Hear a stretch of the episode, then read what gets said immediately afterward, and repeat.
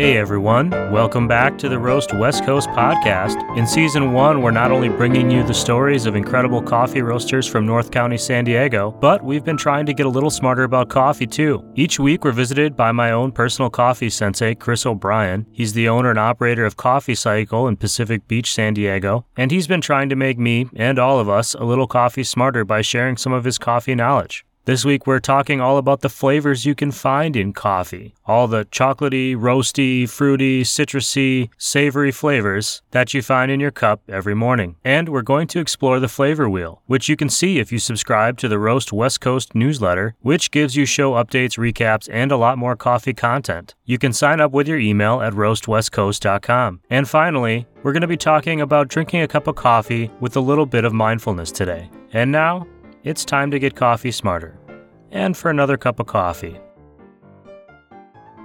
All right, Chris, welcome back to the Roast West Coast Coffee Smarter. What did I call this show? I can't even remember. Coffee Smarter on Roast West Coast. Welcome to week three. Uh, this week, I want to ask you about coffee flavors, in particular about the coffee flavor wheel and what it is, and kind of what what are some of the beginning flavors that new coffee drinkers might be able to pull out of their coffee that maybe they wouldn't expect. I don't know, something like blueberry, perhaps. Oh well, this is uh, this is one of my favorite topics in coffee um, because people don't expect to taste things like blueberry in coffee if they haven't had it before. So, great question. Have you ever had a coffee that tasted like blueberry, Ryan? I feel like I taste blueberry in every coffee at this point.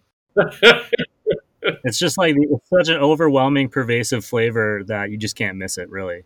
All right, so this this is a thing that you know you and I get that not everybody get, but for the listeners out there, what he's doing right now is called sarcasm. so you've probably heard of it before, but anyway, this this podcast isn't about sarcasm; it's about coffee flavors, and so you're probably wondering why we're talking about blueberry when we're talking about coffee. So coffee is is pretty cool. It's not just this yummy drink that wakes you up in the morning. It's actually scientifically the most complex tasting beverage in the world. And it comes not just from these brown beans that you get, it actually comes from a fruit. Those brown beans that you get are actually roasted seeds that sit inside a cherry or a berry, as it sometimes is called, um, that grows on a, on a bush. So, coffee is actually a fruit. When you drink coffee in the morning, you're, you're drinking the product of a berry. So, it's not that unusual when you look at it that way to have tasted something like blueberry in a cup of coffee. So when I say that coffee is the most complex tasting beverage in the world, I believe the numbers are something like there are over 800 different compounds, chemical compounds, in a single cup of black coffee that the human palate can detect.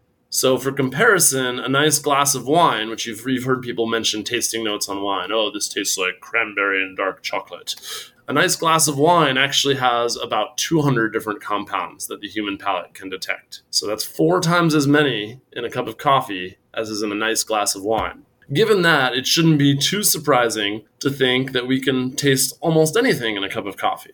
Now, you might be sitting there listening to this podcast, for one thing, wondering why you're listening to it because you have to listen to Ryan and I, but also wondering well, I've never tasted cranberry and dark chocolate in the bottle of wine I've had. It always just tastes like alcoholic grape juice. Well, there are people that are trained to determine these flavors and, and pull them out and to determine what is the difference between the taste of raspberry and blueberry. And there are people that do that for wine, but there are also people that do that for coffee. And it doesn't necessarily have to be a professional to do that. We can actually, Ryan and I can actually train our palates to pick out maybe not quite that much, but we can pick out a little bit of some of those flavors that those professional tasters can pull out. So there's over 800 different compounds in there. We know it's a nice complex coffee. We know that it comes from a fruit. So one of the flavors that you can look for in your cup of coffee is fruit. And it doesn't have to be a specific fruit like blueberry or apple or orange. You can just look for does it taste fruity at all? And fruit taste all comes from organic acids. So, organic acids like citric acid or acetic acid, which is just vinegar. If you take citric acid and you taste it, it tastes sour and citrusy. If you take citric acid and you mix it with sugar and you taste it, it tastes juicy like an orange. You can actually train your palate to pick out these different compounds like citric acid and identify them specifically and say, okay, this coffee has a tasting note of lemon and this coffee has a tasting note of orange. And maybe the difference is, is that one has a tiny little bit more sugar in it that makes me taste orange instead of lemon. Because sugar is another naturally occurring compound in the coffee that you should be able, or you can train yourself to be able to detect.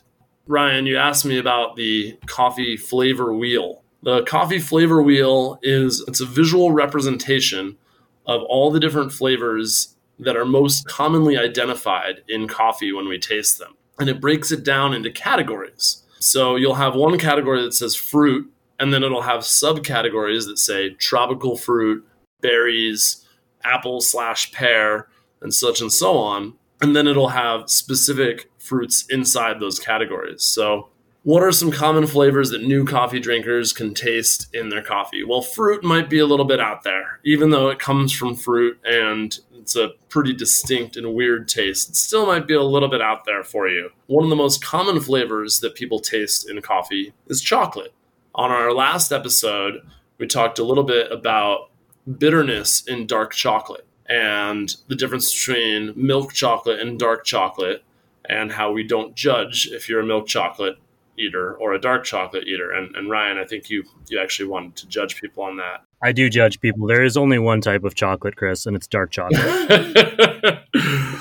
For the purposes of tasting coffee, we can identify different kinds of chocolate in the coffee that we're drinking. So when you're next drinking your cup of coffee, maybe it's the grocery store bag that's, you know, the French roast and gross and disgustingly full of acrylamide and all kinds of other carcinogens. Uh, maybe it's your local hipsters light roasted Ethiopia single origin from the slopes of Mount Kayon produced by villagers that make their own pottery. You know, whatever it is, there's probably going to be some tastes of chocolate in there.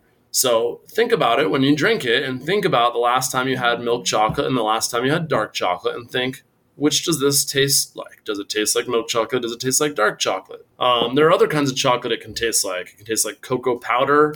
It can taste like chocolate sauce.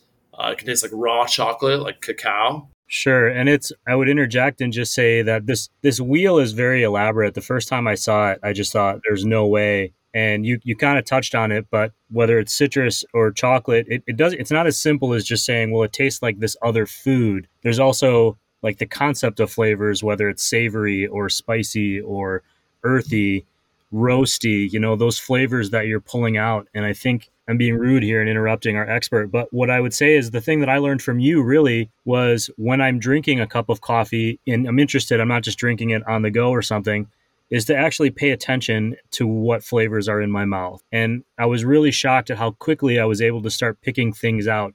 And I may not have been able to identify them at the time, but by looking at the the flavor wheel i might have, have gotten a better idea of it. And now it's become a little bit more of second nature. When i try a new coffee i can i go oh well this has got kind of an interesting you know earthy flavor to it. And then if i want to get you know nerdy i'll look up your color wheel which for everybody i'll link to a color wheel here in the in the show notes so you can click out and check out the color wheel on your own. But I think, and, and maybe I'm wrong here, but I think really just drinking a cup of coffee and paying attention is so much different than just drinking a cup of coffee. Absolutely. And it's it's cool to have tools like the flavor wheel to help us sort of figure out what we are paying attention to. But yeah, that's absolutely the number one step is to just pay attention to it and think about what you're tasting. Because you might not have ever thought that coffee tastes like chocolate before but it, it, does. It's actually scientific. There's, there's there's so many of the same compounds that are present in chocolate are present in coffee, and so yeah. So there's a couple of flavors that you can kind of look for and look out for. Fruit is one.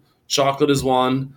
Um, and then the last one that I like to point out as like an early, like, what do you start looking for is sweetness. Obviously, coffee without sugar is not sweet, but there are trace amounts of sugars in cups of coffee. That's why it has caloric value, about five calories in a cup of coffee. And sometimes it'll taste sugary sweet, other times it'll taste molasses sweet, other times it'll taste like toffee or caramel. Again, just pay attention to what you're tasting and you're going to maybe be surprised by how quickly you can start pulling some stuff out But, you know, if you're still having trouble, do it with a friend, do it silently to yourself, try to try to think about what you can taste in there. And then you might be surprised when you both compare notes or thoughts or whatever and uh, and say, "Oh wow, we both got dark chocolate out of that instead of milk chocolate. Cool, maybe we're on to something." And uh, it can actually be kind of fun, and it's it's sort of um it's a nice thing to do to sort of be more mindful about what you're what you're consuming. Absolutely. If you want to know why I get so angsty about blueberry and coffee, everyone, you'll have to stop by Coffee Cycle and ask Chris, and he can tell you the story behind it. I'm not going to share it with you here today. That's that's your homework for everyone is to go to Coffee Cycle and ask Chris about blueberries.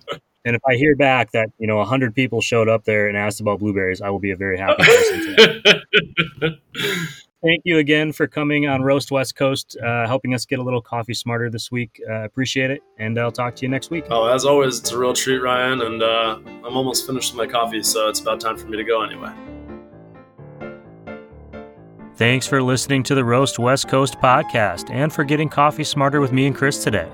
Chris will be back next week to talk all about how coffee roasters and shop owners taste coffee through a technique called cupping. If you're craving some coffee right now, go to www.coffee-cycle.com to learn more about Chris's shop and order some coffee online. Or you can follow at coffee-cycle on Instagram. There's links in this show's notes. I'm glad you're joining me for the next few months to meet the coffee roasters of North County, San Diego. Episodes with great local founders and roasters from Zumbar Coffee and Tea, Steady State Roasting, and Ironsmith Coffee are already out. Listen to those shows. You can find them everywhere. You're listening to this show, so I know you can find them, and you're already excited about coffee. Next week, we meet Lofty Coffee's Director of Coffee, Siri Simran Khalsa. Look for that show wherever you're listening to great podcasts, including Apple, Spotify, iHeartRadio, YouTube, and basically anywhere you're listening to podcasts. It comes out Tuesday, December 1st, basically the same day I'm going to start counting down to the end of 2020. Listen, review, and share it with a coffee drinking friend. This episode of the Roast West Coast podcast has been produced and recorded by me, Ryan Woldt.